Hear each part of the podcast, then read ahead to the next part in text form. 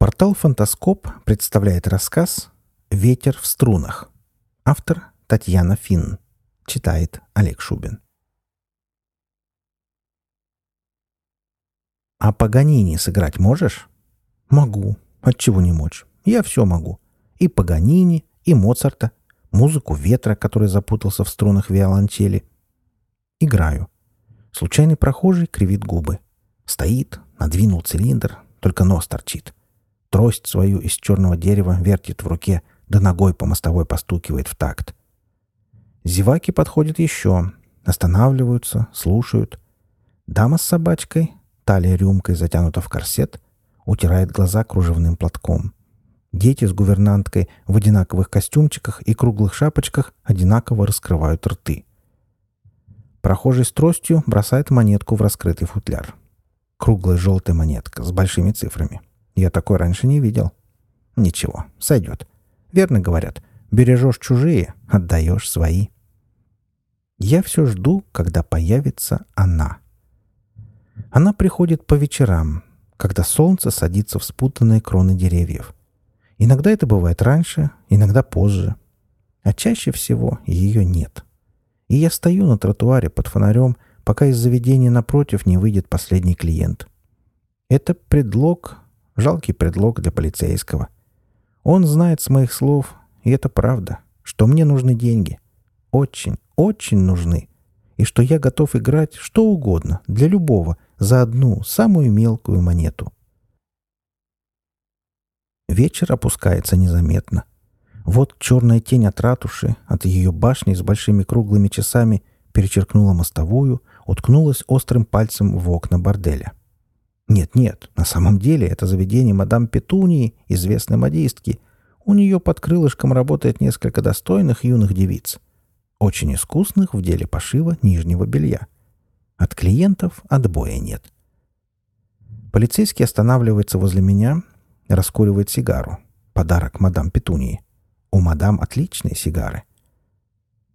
«Ветерок сегодня», — говорит. «Скоро домой». Киваю. Знаю, что ветрено. Это он так, для разговора.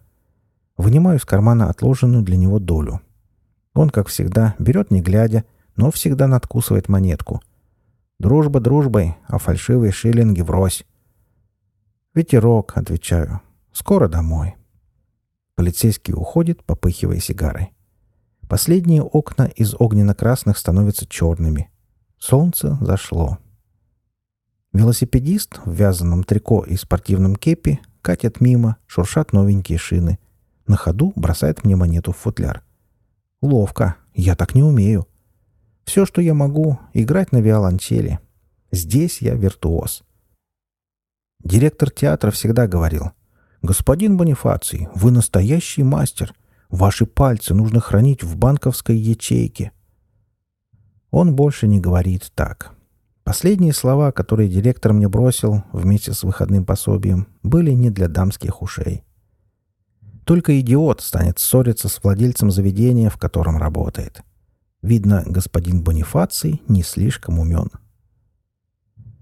В первый раз я увидел ее год назад. Большие глаза, как у испуганной птицы, худенькие плечи и скрипичный футляр, прижатый к груди. Потом мне довелось увидеть и саму грудь, белую и нежную, в прорехе разорванной блузки. А еще жирную руку господина Амбросия, владельца театра, шарящую там, между белых полукружий, мнущую розовый кружок соска. Жалобный крик, треск рвущейся блузки, звук оплеухи, разбитая губа, пятна крови на щеке и запутавшийся в декорациях виолончелист, увидевший лишнее. Потом сплетни, тихий скандал за кулисами и в кулуарах. Пропала дорогая скрипка. Кто взял, неизвестно, но люди видели. Ох уж эти молодые вертихвостки.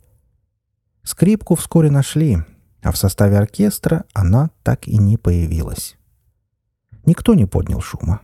Только идет Бонифаций, который решил, что он незаменим. Скоро, очень скоро он убедился, что это не так. И вот я стою на улице между ратушей и борделем. В животе у меня с утра пусто, в открытом футляре немного денег. Никто не возьмет на работу музыканта, получившего волчий билет. Я жду, когда придет она. С реки наползает туман. Поднимаю глаза к небу, смотрю, как лохматая туча поедает золотую луну. Как всегда, я не заметил, откуда она появилась. Тонкая фигурка в облачке кружевной шали. Зонтик в руке. Лица не видно в вечернем сумраке, только бледный овал, да характерная походка, быстрая и немного неровная. Она проходит мимо, ветер развивает тонкую шаль. Всходит на крыльцо и исчезает за дверью. Брякает колокольчик. Большой медный колокольчик над крыльцом борделя. Да, моя муза работает там. Я не мальчик, чтобы считать ее белошвейкой. Представляю, как она сидит там, в холле, со скрипкой у щеки и наигрывает веселые мелодии для клиентов. Эта картина смешит меня, и Паганини под моим смычком становится поистине дьявольской вещью. Я играю, а по щекам текут слезы. Холодный ветер, господа. Грохот колес по мостовой. Закрытая коляска подлетает, лошади фыркают, мотают головами. Снова звенит колокольчик. Резко, отчаянно. Со ступенек сбегает она. На руках спеленатый, как кукла, сверток. Что-то завернуто в кружевную шаль, прижато к груди. Распахивается дверца, черный рукав, белые манжеты. Кто-то хватает сверток из рук. Она пытается взобраться внутрь. Сверкает белая манжета. Толчок в лицо. Хрупкое тело падает на мостовую. Коляска срывается с места. Грохочут колеса, стучат копыта. Она смеется. Смотрит вслед, качается от смеха, комкает в руках шаль. Глупый Бонифаций стоит как статуя и не понимает ничего. Ее смех режет мне слух. Он не музыкален. Веду смычком по струне. Ветер подхватывает ноты, вплетает в звук ее голоса, приглаживает, как вздыбленную кошачью спину. Она затихает, тихо всхлипывает, поворачивается, чтобы уйти. Замирает стук колес. Кто-то бежит, возвращается, сверкает манишкой. В темноте взлетают белые манжеты, в мелодию врывается звук пощечин. «Это не она! Подделка! Где скрипка? Отдай! Верни деньги! Убью! Убью!» Она тонко вскрикивает, отталкивает его. Быстрый топот ног, что-то круглое, блестящее падает и звенит по мостовой. В свете луны вижу подкатившийся к моим ногам кругляш золотых часов с оборванной цепочкой. Слышу хриплое дыхание, тяжелый стук башмаков, глухой удар. Она падает у стены, как сломанная кукла. Белая манишка склоняется над ней. Белые маджеты, почему-то в темных пятнах, шарят внизу, у земли.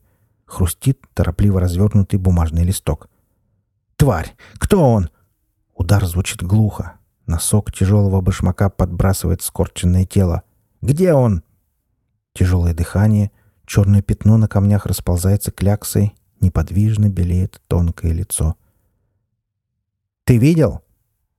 Вот она, смерть.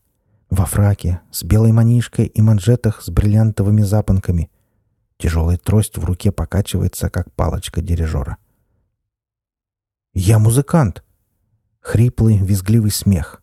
Моя смерть сгибается пополам, хохочет, упирается руками в колени. «Музыкант! Тогда сыграй реквием. Проводи ее душу в ад. Ее грешную душу!» Он снова хрипло смеется, будто кашляет, а я провожу смычком по струнам. Тонкий дрожащий звук рождается в глубине моей виолончели, повисает в воздухе. В нем свист ветра, дробный смех, звон монет о мостовую. Кто сказал, что звук — это ничто? Играю. Знаю, что я следующий. Качается тяжелая трость, блестит в свете луны запачканный кровью набалдашник. Кто сказал, что смерть нельзя сыграть? Ветер подхватывает обрывки кружевной шали, сухие листки с деревьев, что-то еще закручивает в маленький смерть. Туча вновь выплевывает луну, ее круглое золотое лицо смотрит на нас из-за шпиля ратуши с темного неба. Еще несколько маленьких сердитых вихрей вздымаются возле моих ног на мостовой, порывы ветра шевелят края черного фрака, дергают бутоньерку на груди. Смычок визжит, поет, плачет, скользит и прыгает по струнам, как живой. Да он и есть живой. Он часть меня, продолжение моей руки. Кто такой Бонифаций? Нет его. Есть только смычок, моя душа и музыка ветра.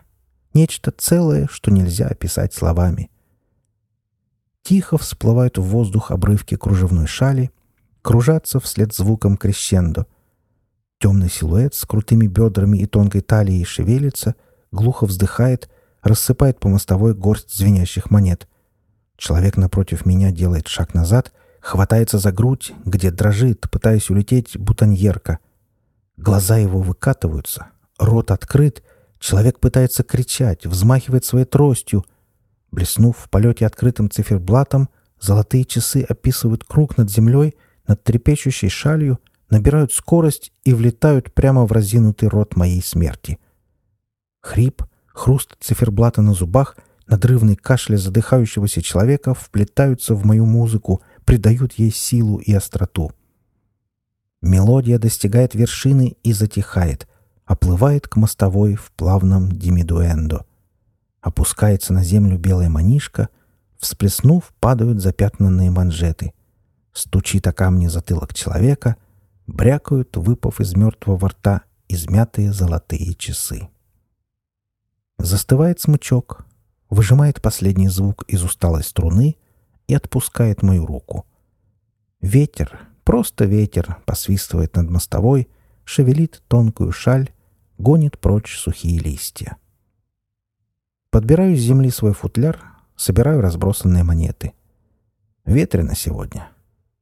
Ночной патруль не любит ходить по ночам. Когда рассветет, полиция найдет два тела, брошенную коляску с фальшивой скрипкой и смятые золотые часы. А мне пора. Ночлежка еще открыта. Вы слушали рассказ «Ветер в струнах». Автор Татьяна Финн. Читал Олег Шубин.